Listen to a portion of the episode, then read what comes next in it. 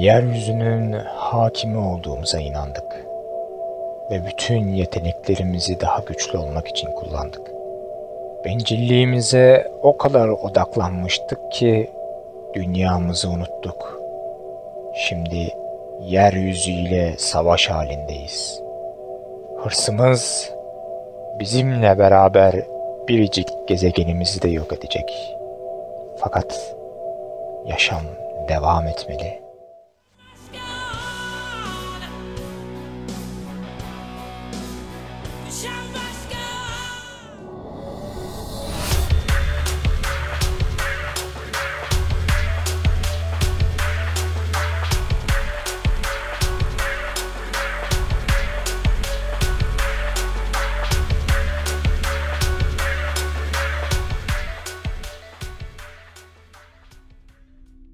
Yıl 2020.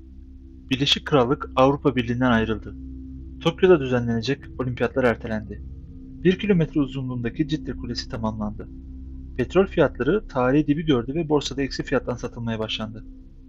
Uluslararası İstihbarat Toplantısı Yer Casablanca, Fas. Hava güneşliydi. Ancak bunaltıcı bir sıcak yoktu. Sokakta dolaşan tek tük insanların hepsi de ağızlarıyla burunlarını kapatan adi bez maskeler takıyorlardı. Aslında Casablanca'da Çin virüsü etkisi altında geçen sıradan bir gündü. Dünyayı kasıp kavuran virüse ilk başta korona denmişti. Fakat yaz ortalarına gelip de toplu mezarlar halkın gözleri önünde kazılmaya başlandığında hükümetler ölümleri gizleyemez olmuş her ülkede kaoslar yaşanmıştı. İstifa eden bakanlar, halkın sağlığı için hızla onaylanan sağlık kanunları, kısacık sürelerde yapılan dev hastaneler ve 3. Dünya ülkelerinde orduların sokaklara inmesi gerilimi bir nebze düşürebilmişti. Salgını kontrol altına almada en büyük etkiyi bulaşı takip etmeye yarayan cep telefonu yazılımı ve sonrasında yürütülen otomatik filyasyon çalışması sağlamıştı. Bu birçok ülkede toplumlar tarafından gizliliği ihlal ettiği gerekçesiyle protesto edilse de salgını kontrol altına almak isteyen hükümetler büyük gözü kullanmaktan çekinmediler. Halk için Casablanca'da sıradan bir gündü belki. Fakat yıllar sonra anlaşılacağı üzere şehir için öylesine bir gün değildi. Müttefik devletlerin gizlice bir araya gelmesinden 77 yıl sonra dünyanın farklı yerlerinden gelen az sayıdaki insan gecenin bir yarısı gizlice Fas'a girmişti. Ve bu adamlar günlerdir bütün gözlerden uzakta dünyanın geleceği hakkında kararlar alıyorlardı. Odadaki zemin koyu mavi halıyla boydan boya kaplıydı. Duvarlar da zeminle aynı renkteydi. Dört duvar arasında ortadaki ahşap masadan başka ilgi çeken hiçbir obje yoktu. Masa ise odanın aksine sadelikten uzak hatta karma karışıktı. Çoktan bitirilmiş kahve fincanları, dibi kalın ağır su bardakları, izmaritle dolu küllükler, darmadağınık kağıtlar her adamın önündeydi. Havada asılı kalan dumanın altında kemik gözlüklü, saçı ortadan ikiye ayrılmış, ellerindeki bir adam kan çanağına dönmüş gözlerinin hizasındaki sigarasını hafiften titreyen elleriyle kibarca küllüğe koydu. Eğer hastalığı insan eliyle kontrol etmeye devam edersek kaybımız çok büyük olacak. İnsanoğlunun beceriksizliği yüzünden birkaç ayda binlerce insan öldü. Hastaneler yetersiz kaldı.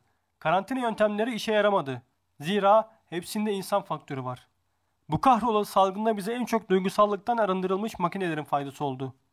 İçimizden bazıları bile hala burada bulunabiliyorsa bunu hastalığı geçirirken yeteri kadar almadığı nefesi makinelerin sağlamasına borçlu.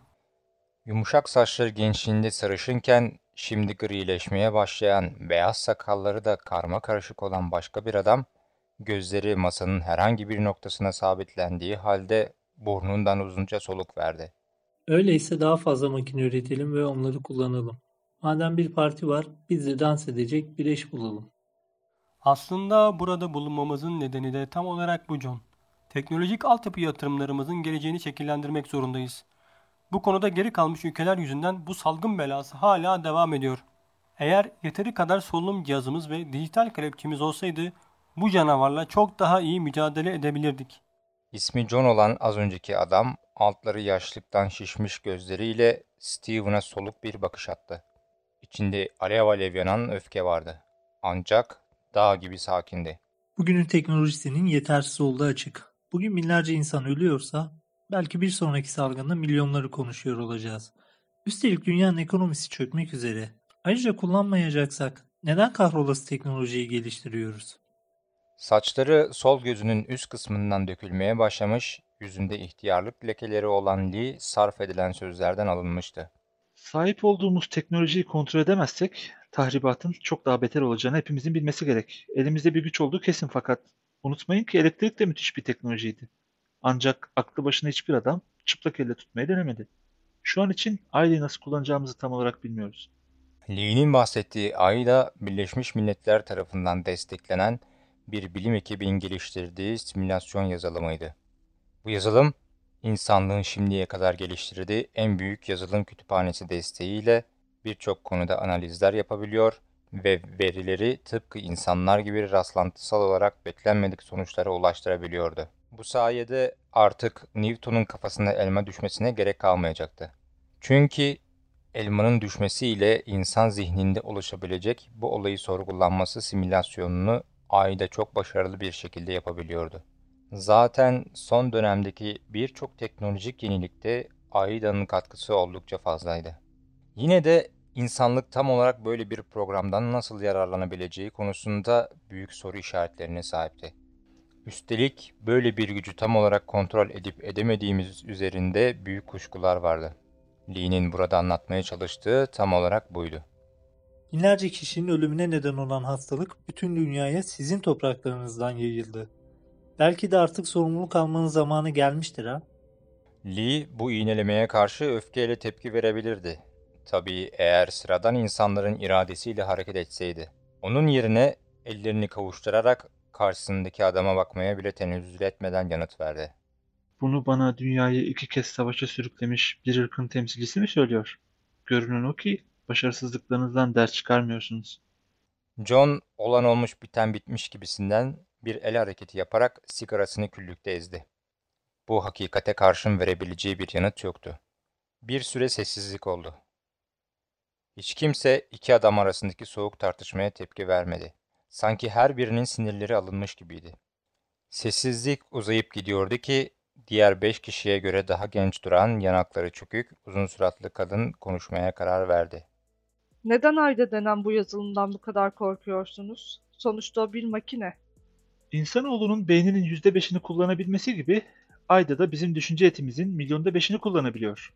Bu küçük bir oran olarak görülebilir ancak Ayda'nın kendini yeniden programlayabilir ve ihtiyaç duyduğunda yeni donanımları kendine ekleyebilir olması ona birçok makineye hükmetme kabiliyeti veriyor.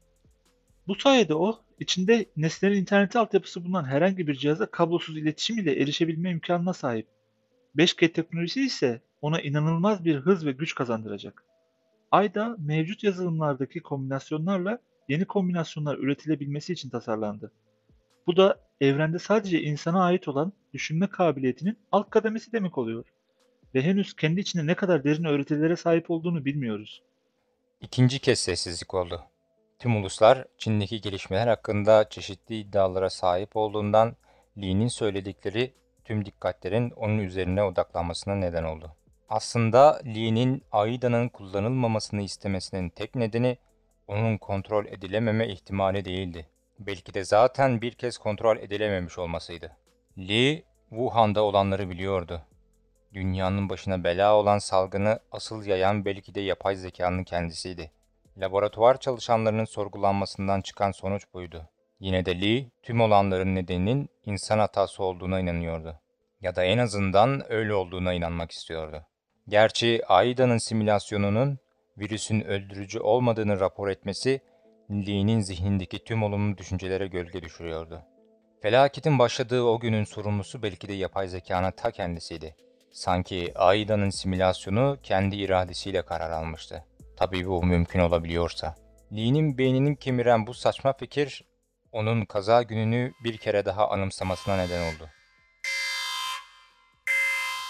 Kulak tırmalayan alarm bütün tesisi inletirken her odada her koridorda yanıp sönen kırmızı ışık tehdidin ne derece büyük olduğunu gösteriyordu. Uyarının beynini zonklattığı her çalışan korkudan kocaman açılmış gözleriyle sağa sola koşuşturuyordu. Aslında tek bir amaçları vardı hepsinin de. Bir an evvel korumalı tutumlarına ulaşmak istiyorlardı. Olup biten hakkında hiç kimsenin fikri olmasa da birçok ölümcül virüsün saklandığı böyle bir binada bangır bangır çalan alarmın tesisteki çalışanlar için ölümden daha beter anlamları olabilirdi. Uyarı verildiğinde Li Wenliang çalışmaları için topladıkları yüzlerce yarasanın bir tanesinin üzerinden hızlıca uçup gittiğini gördü. Bunu görür görmez tulum giymekle zaman kaybetmeden hızla kontrol odasına koştu. Ne oldu? Yarasalar, virüslü yarasalar hepsi serbest bırakılmış. Lee buna inanmak istemedi.